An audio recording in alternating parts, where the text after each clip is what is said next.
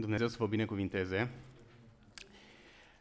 Astăzi vom vorbi despre un mesaj uh, poate mai neobișnuit. Titlul mesajului este Idolul subtil al Sfințeniei, perfecționismul. Într-o societate în care nu știu cum te gândești tu la ideea de perfecționism, dar trăim într-o societate în care perfecționismul este văzut ca o calitate. La locul de muncă, da, poate una dintre calități pe care poate și tu le spui la interviuri este că sunt perfecționist și îmi place să fac lucrurile așa cum trebuie și să fie totul bine pus la punct și este văzut ca o calitate la locul de muncă pentru că se vede că aduce progres. Ba mai mult decât atât, și într-o cultură bisericească în care foarte mulți creștini văd perfecționismul, fie el spiritual, fie el în slujire, fie el în alte domenii, ca pe o calitate, ca pe ceva de dorit, ca pe ceva necesar pe calea lui Dumnezeu. Ba mai mult decât atât, vine și psihologia seculară și spune că sunt anumite persoane care se nasc cu o anumită tipologie de personalitate, în care una din caracteristici este perfecționismul.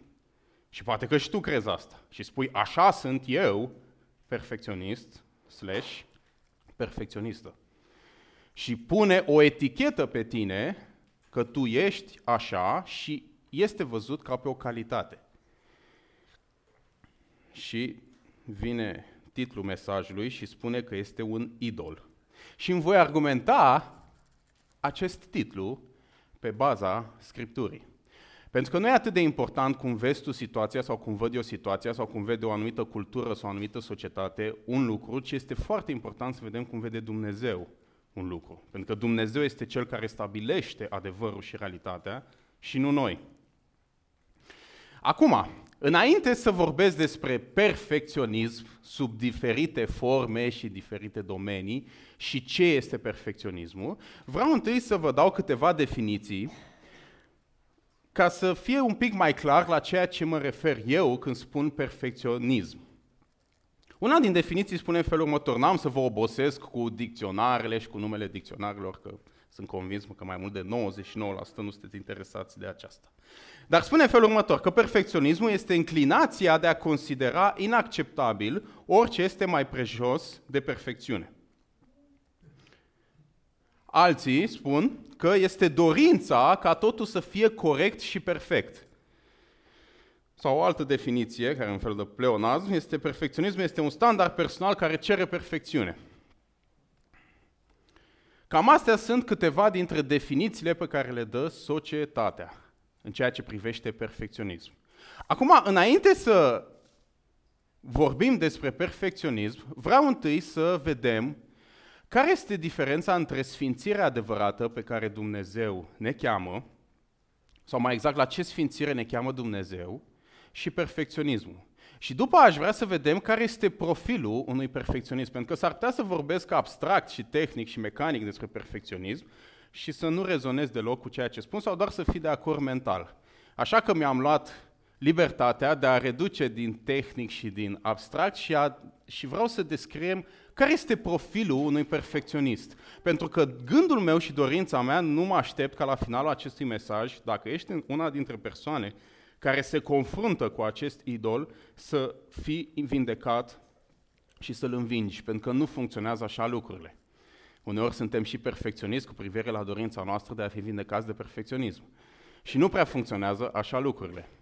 Ci ceea ce îmi doresc este ca la finalul acestui mesaj tu să te uiți în sufletul tău împreună cu Dumnezeu și să-ți dai răspunsul la întrebarea dacă eu sunt o persoană care sunt perfecționistă, după cum spune Scriptura.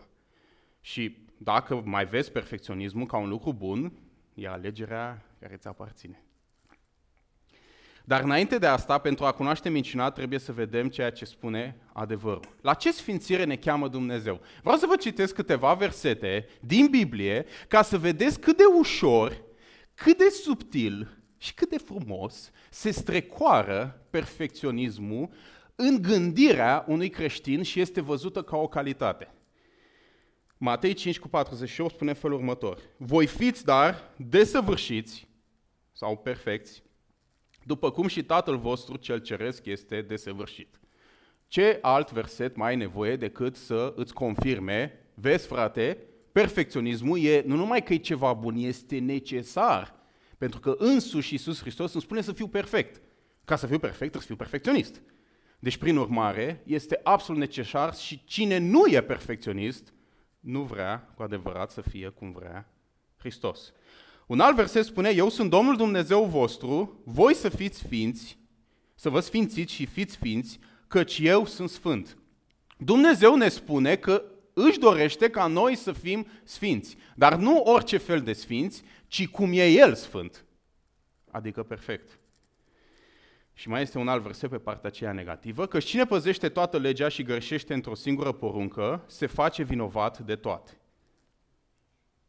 E tot ce are nevoie un om care are această slăbiciune sau are acest idol în inima lui, să citească aceste, aceste versete plus altele și să justifice perfecționismul pe calea lui Dumnezeu, perfecționismul spiritual, în relația cu Dumnezeu, în slujire și la locul de muncă și în toate formele este o calitate pe care însuși Dumnezeu o poruncește. Iar acest lucru se întâmplă pentru că noi nu înțelegem, sau unii nu înțeleg, interpretarea corectă a acestor versete, cât și sfințirea prin ochii lui Dumnezeu. Pentru că din punct de vedere pozițional, noi suntem perfecți înaintea lui Dumnezeu. Vreau să vă citesc două versete care sunt contradictorii. Spune felul următor. Pavel, nu că am și câștigat premiu sau că am și ajuns de săvârșit sau perfect, deci prin urmare el nu e bine, dar alerg înainte căutând să-l apuc, întrucât și eu am fost apucat de Hristos Iisus. Cu alte cuvinte, Pavel spune, eu nu sunt perfect, dar eu merg înainte către această țintă, asta îmi doresc, să fiu ca El, pentru că El a fost Cel care m-a apucat și m-a schimbat. Și două versete mai jos spune, sau trei, gândul acesta, dar să ne însuflețească pe toți care suntem desăvârșiți. Și dacă în vreo privință sunteți de altă părere, Dumnezeu vă va lumina și în această privință. Păi se contrazice Pavel aici. Cum adică, eu nu sunt perfect și frații mei, toți care suntem perfecți, să aveți acest gând. Pe ori ești perfect, ori nu ești perfect. Pentru că noi trebuie să înțelegem că din punct de vedere pozițional, noi suntem perfecți în ochii lui Dumnezeu. Noi niciodată nu vom putea să atingem standardul lui Dumnezeu de perfecțiune prin propriile noastre eforturi și fapte.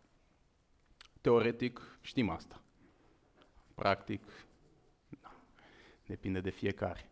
Dar cu toții suntem de acord că noi, ca și persoane, nu suntem perfecți și din aceast, acest motiv a fost nevoie de jertfa lui Hristos și orice persoană care este în Hristos, din punct de vedere al lui Dumnezeu, când se uită la tine, te vede perfect. Te vede fără vină și fără pată și te vede exact ca și pe Fiul Său Hristos. Pentru că El a luat vina păcatelor tale. Și aceste versete își capătă înțelesul pentru că aceste versete au rolul de a te împinge către o soluție și către Hristos și de a vorbi unor oameni care deja sunt pe această poziție. Și în această poziție, da, noi suntem chemați să ne sfințim și să devenim ca El, dar nu pentru ca să fim acceptați și prețuiți de El, ci pentru că noi deja am fost acceptați și prețuiți de El, pentru că noi suntem schimbați de El, ne dorim să fim ca El.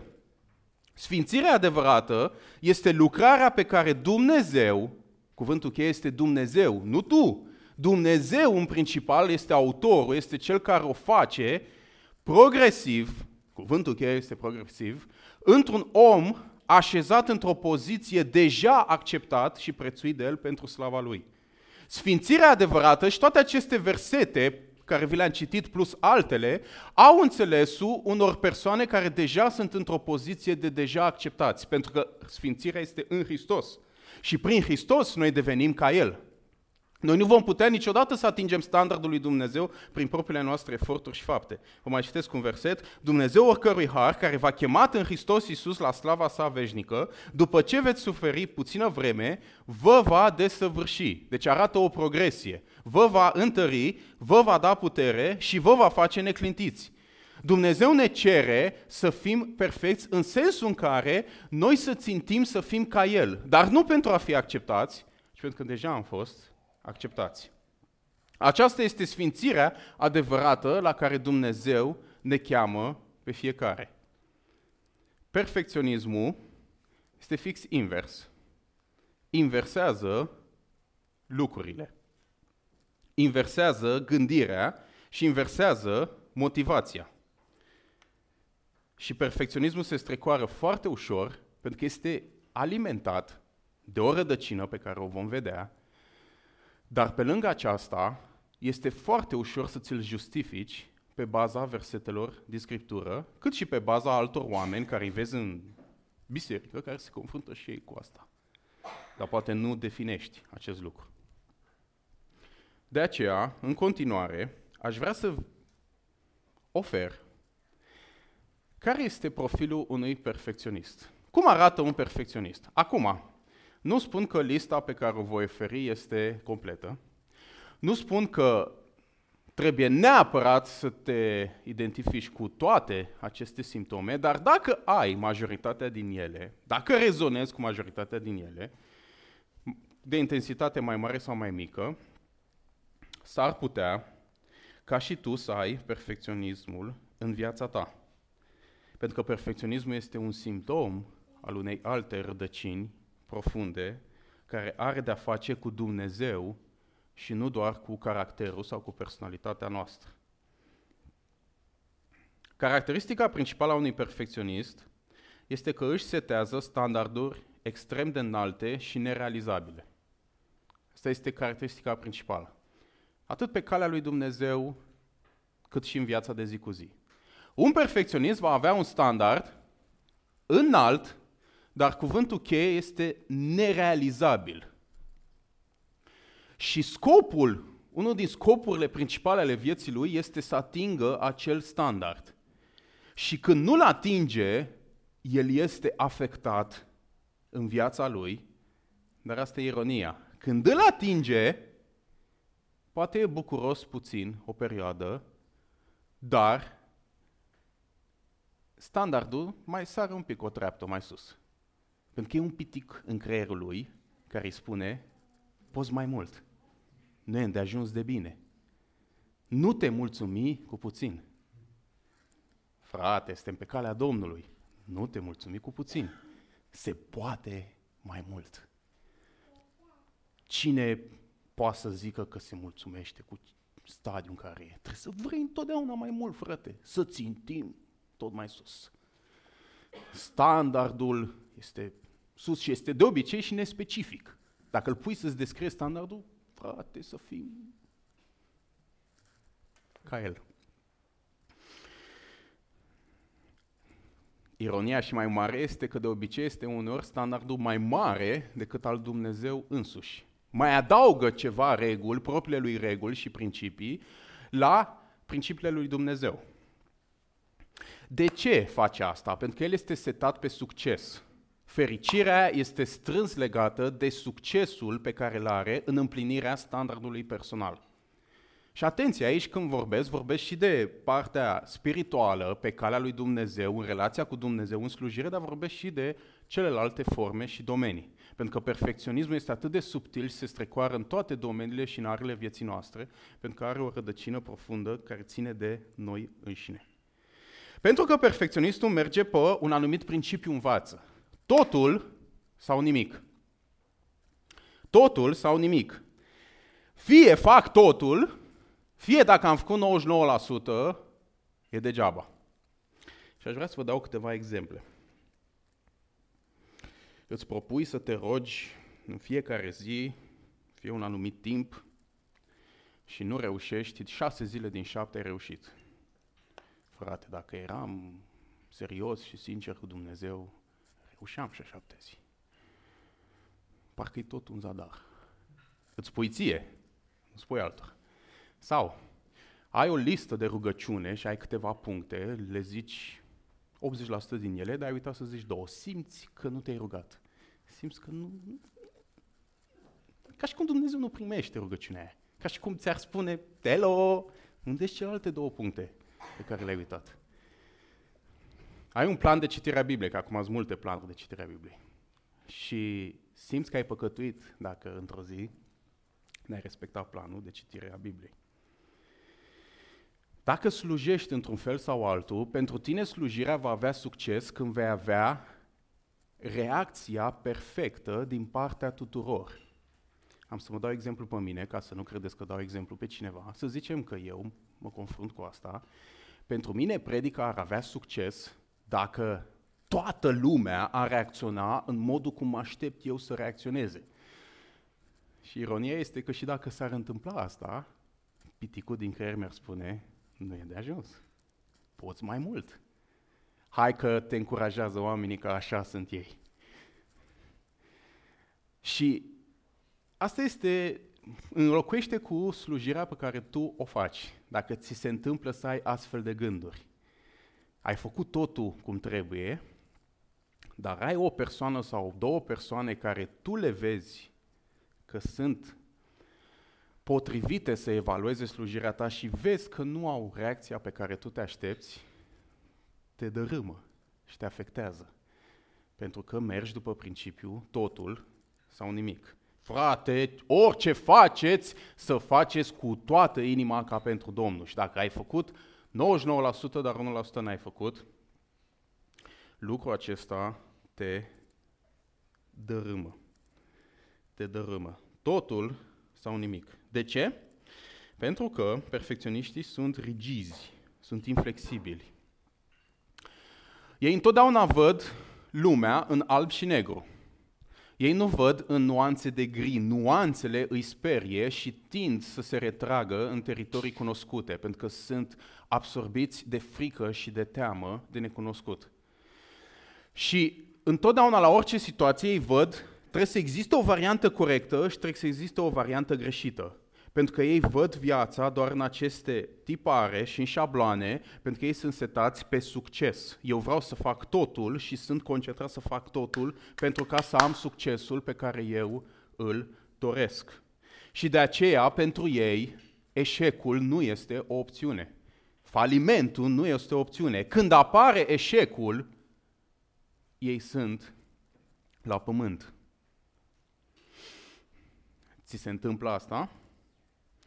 Când falimentezi pe calea lui Dumnezeu să simți ca și cum totul a fost în zadar, să simți ca și cum Dumnezeu te privește cu ochi diferiți, să simți și să descrii viața ta spirituală ca fiind sus, jos, sus, jos, dar josul ăla e partea care te afectează și falimentul și eșecul pentru perfecționiști este ceva ce îi afectează în ființa lor.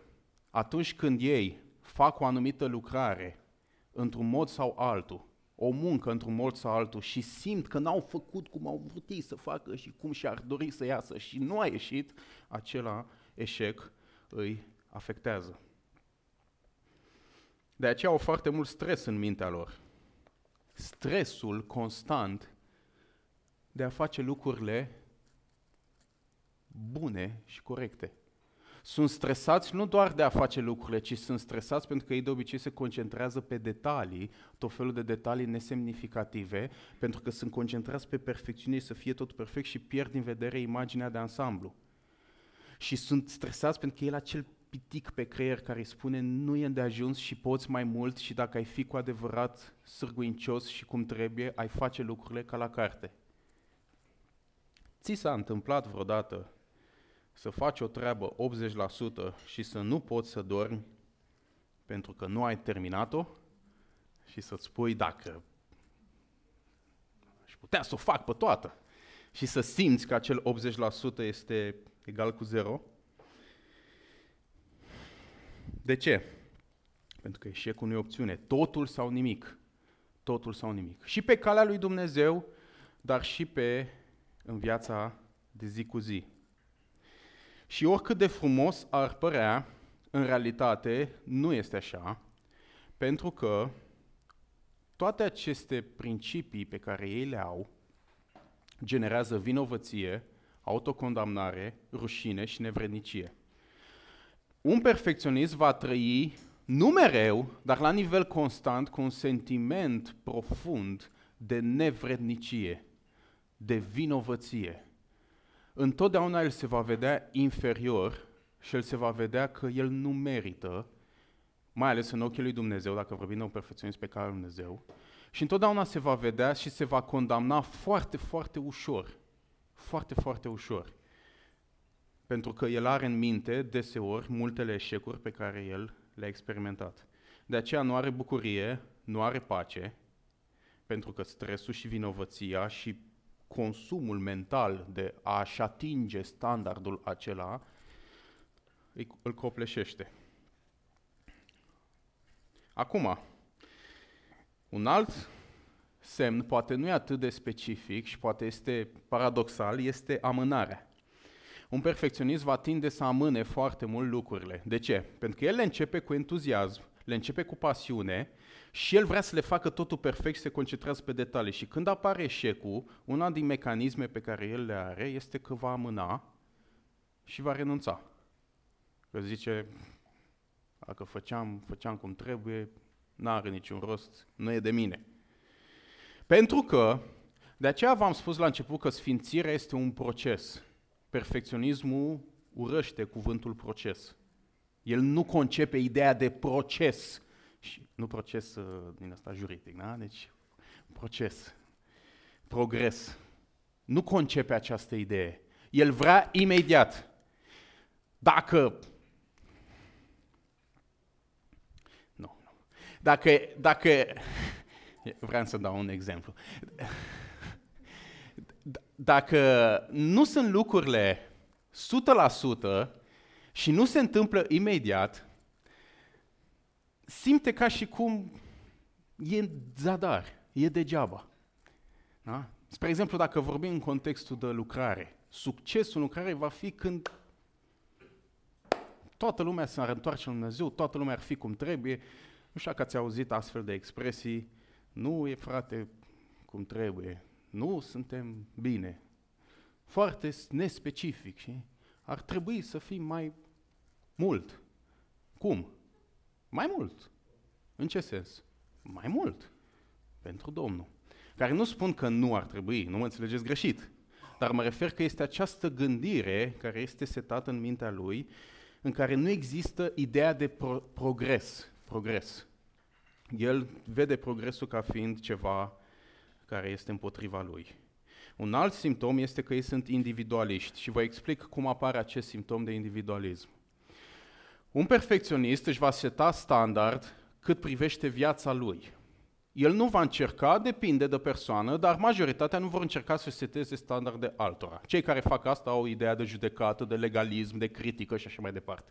Dar sunt unele persoane care evită partea aceea pentru că o văd păcătoasă, dar setează propriile lor standarde și zice așa fac eu lucrurile și așa lucrez eu. Și când vine vorba de a lucra în echipă, ei întotdeauna vor avea o gândire, eu știu cum fac lucrurile și eu lucrez cel mai bine și eu fac cel mai bine și aș prefera să mă lași singur pentru că eu știu, eu știu cum am lucrurile, eu am asta aici și am asta aici și am asta aici și te rog eu să nu intervii în lucrurile mele. Și tendința lor este să fie autonomi și individualiști și să, să, să urască ideea de muncă în echipă pentru că frica lui este frica de eșec, pentru că nu va avea încredere în ceilalți, pentru că zice nu o să reușim, nu o să facem cum am eu un cap să facem. Și încă două vă mai zic. Au și probleme relaționale, care aici este un mecanism un pic mai profund cum se manifestă, pentru că este în strânsă legătură cu rădăcina lui și sunt și fățarnici. De ce sunt fățarnici? Pentru că nu vor să-și arate adevărata lor stare și adevărata lor gândire.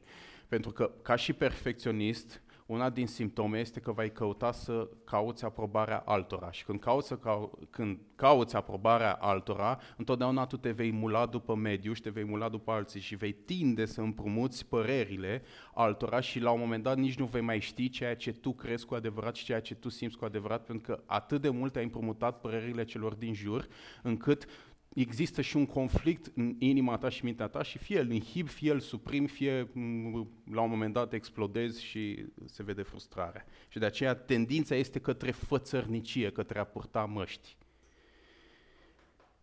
Mai sunt și altele, dar am să mă opresc aici.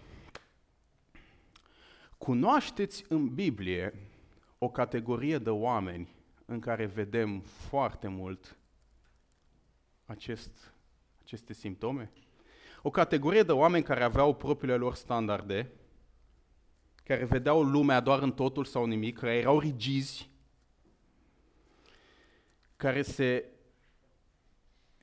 na, erau stresați, lipsiți de bucurie și de pace, erau individualiști și care erau fățarnici. Fariseii aveau profilul de perfecționiști și perfecționismul este o problemă spirituală cu rădăcini profunde care are legătură cu Dumnezeu, pentru că perfecționismul din farisei i-a făcut pe farisei să-l vadă pe Isus ca pe o amenințare. Pentru că Isus stârnea și condamna gândirea lor. Și l-au văzut pe Isus ca pe o amenințare, încât i-au distorsionat imaginea, au căutat să distorsioneze imaginea lui și în ochii altora, s-au temut că o să-și piardă influența, s-au temut de eșec în propria lor viață și l-au înlăturat până în momentul în care l-au ucis. Și perfecționismul este o problemă spirituală pentru că ucide viața lui Dumnezeu în tine. Nu este o situație doar de caracter, așa m-am născut eu sau așa m-am format eu. Poate că da, dar din punct de vedere al lui Dumnezeu, perfecționismul ucide viața lui Hristos din tine. Pentru că rădăcina este fix în legătură directă cu Dumnezeu. Acum, în continuare, aș vrea, dacă poți să pui, să vă arăt un fel de ciclu al perfecționismului. Acum poate vă veți rezona, poate că nu. Și începe de sus, unde un perfecționism își va seta un standard, de obicei de neatins. Vreau să mă rog X pe zi, vreau să citesc X pe zi, vreau să fac asta X pe zi, dacă nu fac asta, eu nu sunt pocăit. Și încearcă. Și automat că dă de eșec. După ce dă de eșec, apare frica, îndoiala și vinovăția. Și ce spune el însuși? N-am făcut destul. Că dacă eram cu adevărat cum trebuie, făceam destul. Ce îmi lipsește? Mai mult efort. Și dă și mai mult efort și după dă din nou de eșec. Și după ce apare sufletului? Descurajare, mânie, frustrare și rușine. Dacă eram cum trebuie, reușeam. Ce lipsește? Văd că efort am, mai mult control. Dacă aș controla lucrurile din viața mea, dacă aș controla situația asta, dacă asta n-ar mai fi, dacă copilul n-ar mai plânge ca să mă pun și eu pe mine, na, ca să copilul nu mai plânge, copilul doarme și așa mai departe, aș reuși să fac ce trebuie și încearcă să exercite control asupra altora din jurul lui. Tot nu reușește. După apare tendința de amânare și de autosabotaj. Dacă eram trebuie, o făceam. Dar în același timp apare anxietatea și vinovăția, pentru că se învinovățește că nu e cum trebuie. Și într-un final apare epuizare, depresie sau burnout. Pentru că perfecționismul îi macină viața și sufletul și acum sunt două, două direcții. Fie rămâne în depresie, fie ceva în el îi spune, prietene, ia-o de la capăt. Încearcă din nou și dă mai mult efort, pentru că asta îți lipsește. Și probabil că aude o predică, care oricum o răstălmăcește, sau depinde cine predică și cum predică, oricum o răstălmăcește, zice, asta e frate, dacă nu pleci de la adunare cu hotărâri noi, ai plecat degeaba. Iau hotărârea ca de azi încolo să fiu mai aproape de Dumnezeu. Și mai mult efort este ceea ce îmi lipsea mie. Și ca să vezi, vine duminică și cam la fel. De aceea, eu argumentez că perfecționismul este o problemă spirituală, care am văzut-o în farisei. Puteți să vă uitați la viața fariseilor și să vedeți foarte multe din aceste caracteristici, plus altele care nu le-am enumerat. Pentru că perfecționismul ucide viața lui Hristos din tine. Și nu e doar un lucru cu care tu te confunzi și o slăbiciune de-a ta. Chiar și tendința ta ca totul să fie curat în casă și ordonat, este ceva ce are strictă legătură cu Dumnezeu. Acum, haideți să vă zic cum ar putea să gândească anumite persoane când am zis asta. În primul rând, ești bărbat. Ce știi tu de curățenie și de ordine? Probabil.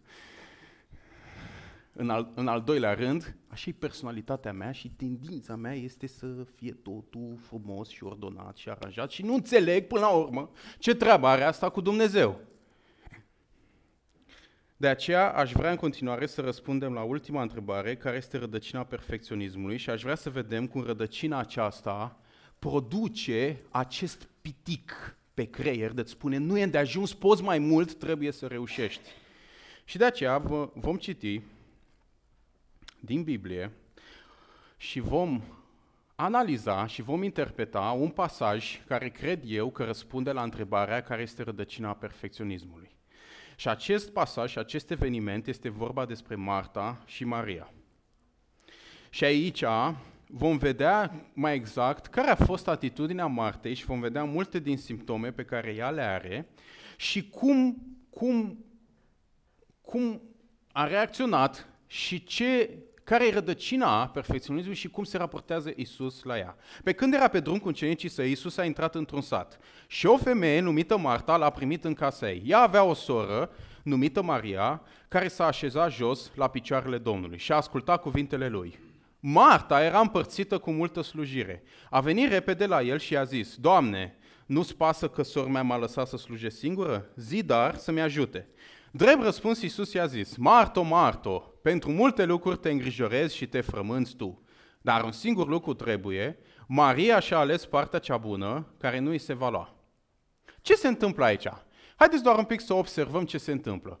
Marta și Maria, două femei, îl primesc pe Iisus la ele în casă. Dar Isus nu vine singur, vine și cu ucenici. Acum știm că Isus mergea cu minim 12. Hai să zicem un grup mic. Un grup mic intră la Marta și Maria în casă.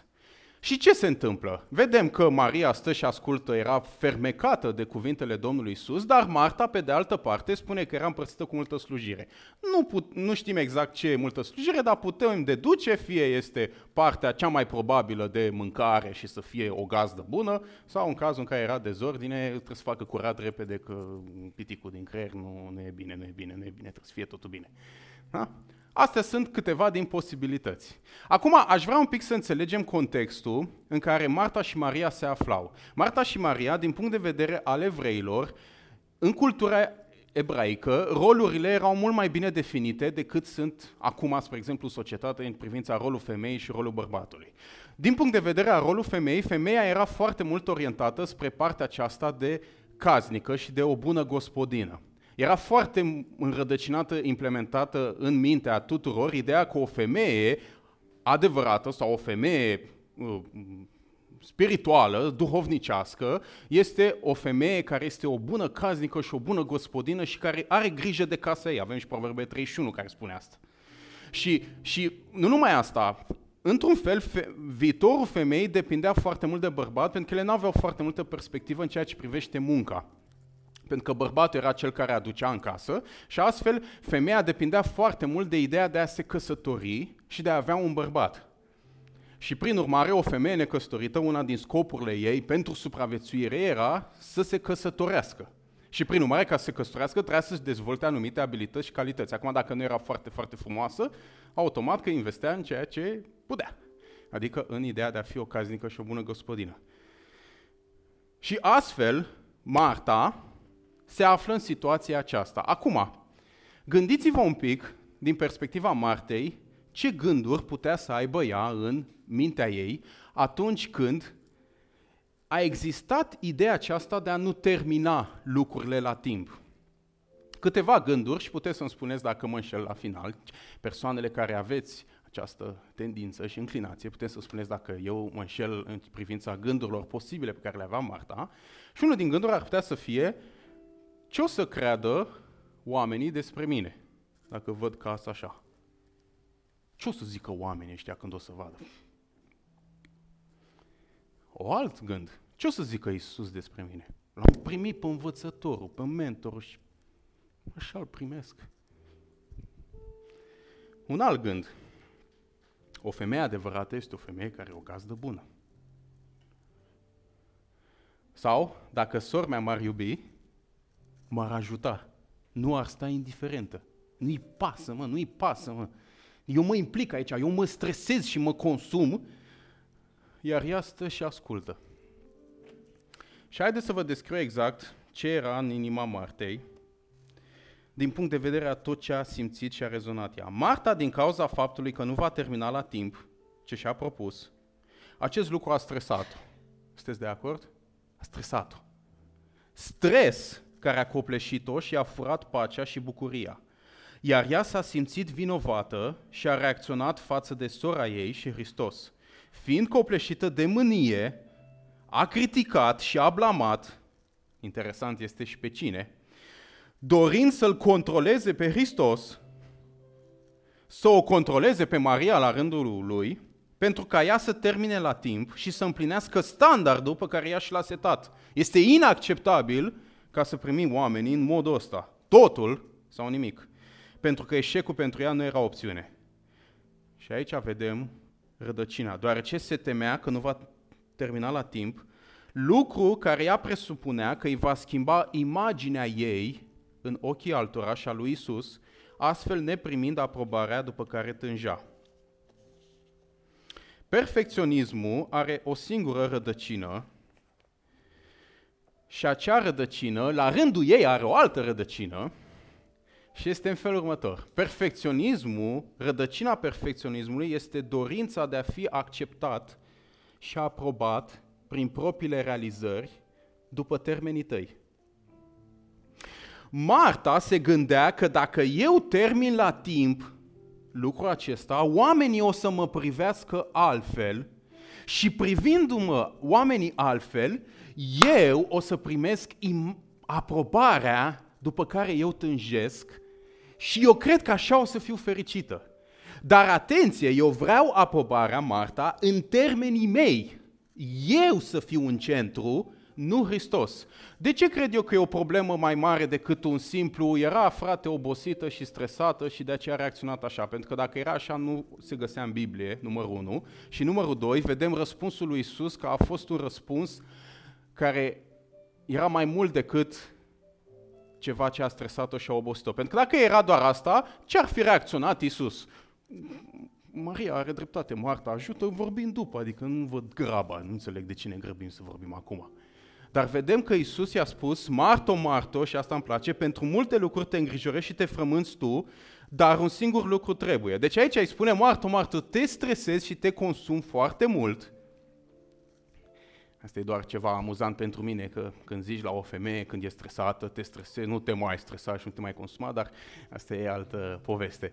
Și zice, te stresezi și te consumi tu foarte mult, stai, stai liniștită, dar vedem că merge și mai departe Isus. Dar un singur lucru trebuie.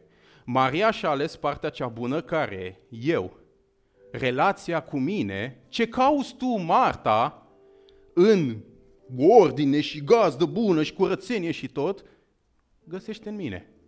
Și îmi place foarte mult cum spune Iisus, care nu îi se va lua. De ce credeți că a punctat asta?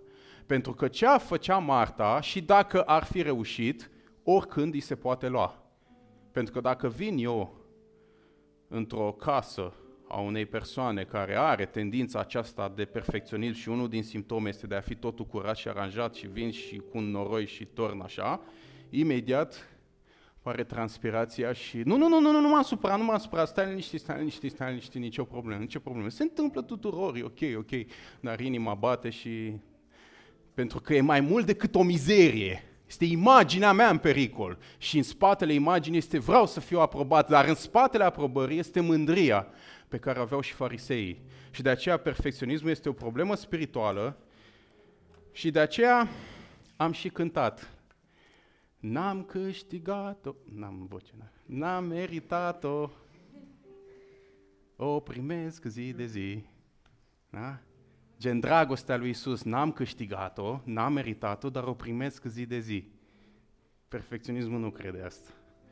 El zice, n-am câștigat-o, n-am meritat-o, trebuie să o merit, trebuie să o câștig și mă lupt și mă zbat când vine vorba de perfecționism spiritual și încerc să fac totul când trebuie, dacă m-aș ruga cum 5, o oră pe zi, m-aș citi Biblia, aș face asta, eu cred că aș fi bine cu Dumnezeu. Dar și atunci piticul îi va spune, poți mai mult și nu e de ajuns și trebuie să te luți mai mult pentru că nu te mulțumi cu puțin. Și ești blocat în acest ciclu, pentru că în spatele ciclului stă nevoia de aprobare pe care încerci să ți-o împlinești prin termenii tăi, dar în spatele acestui lucru stă mândria.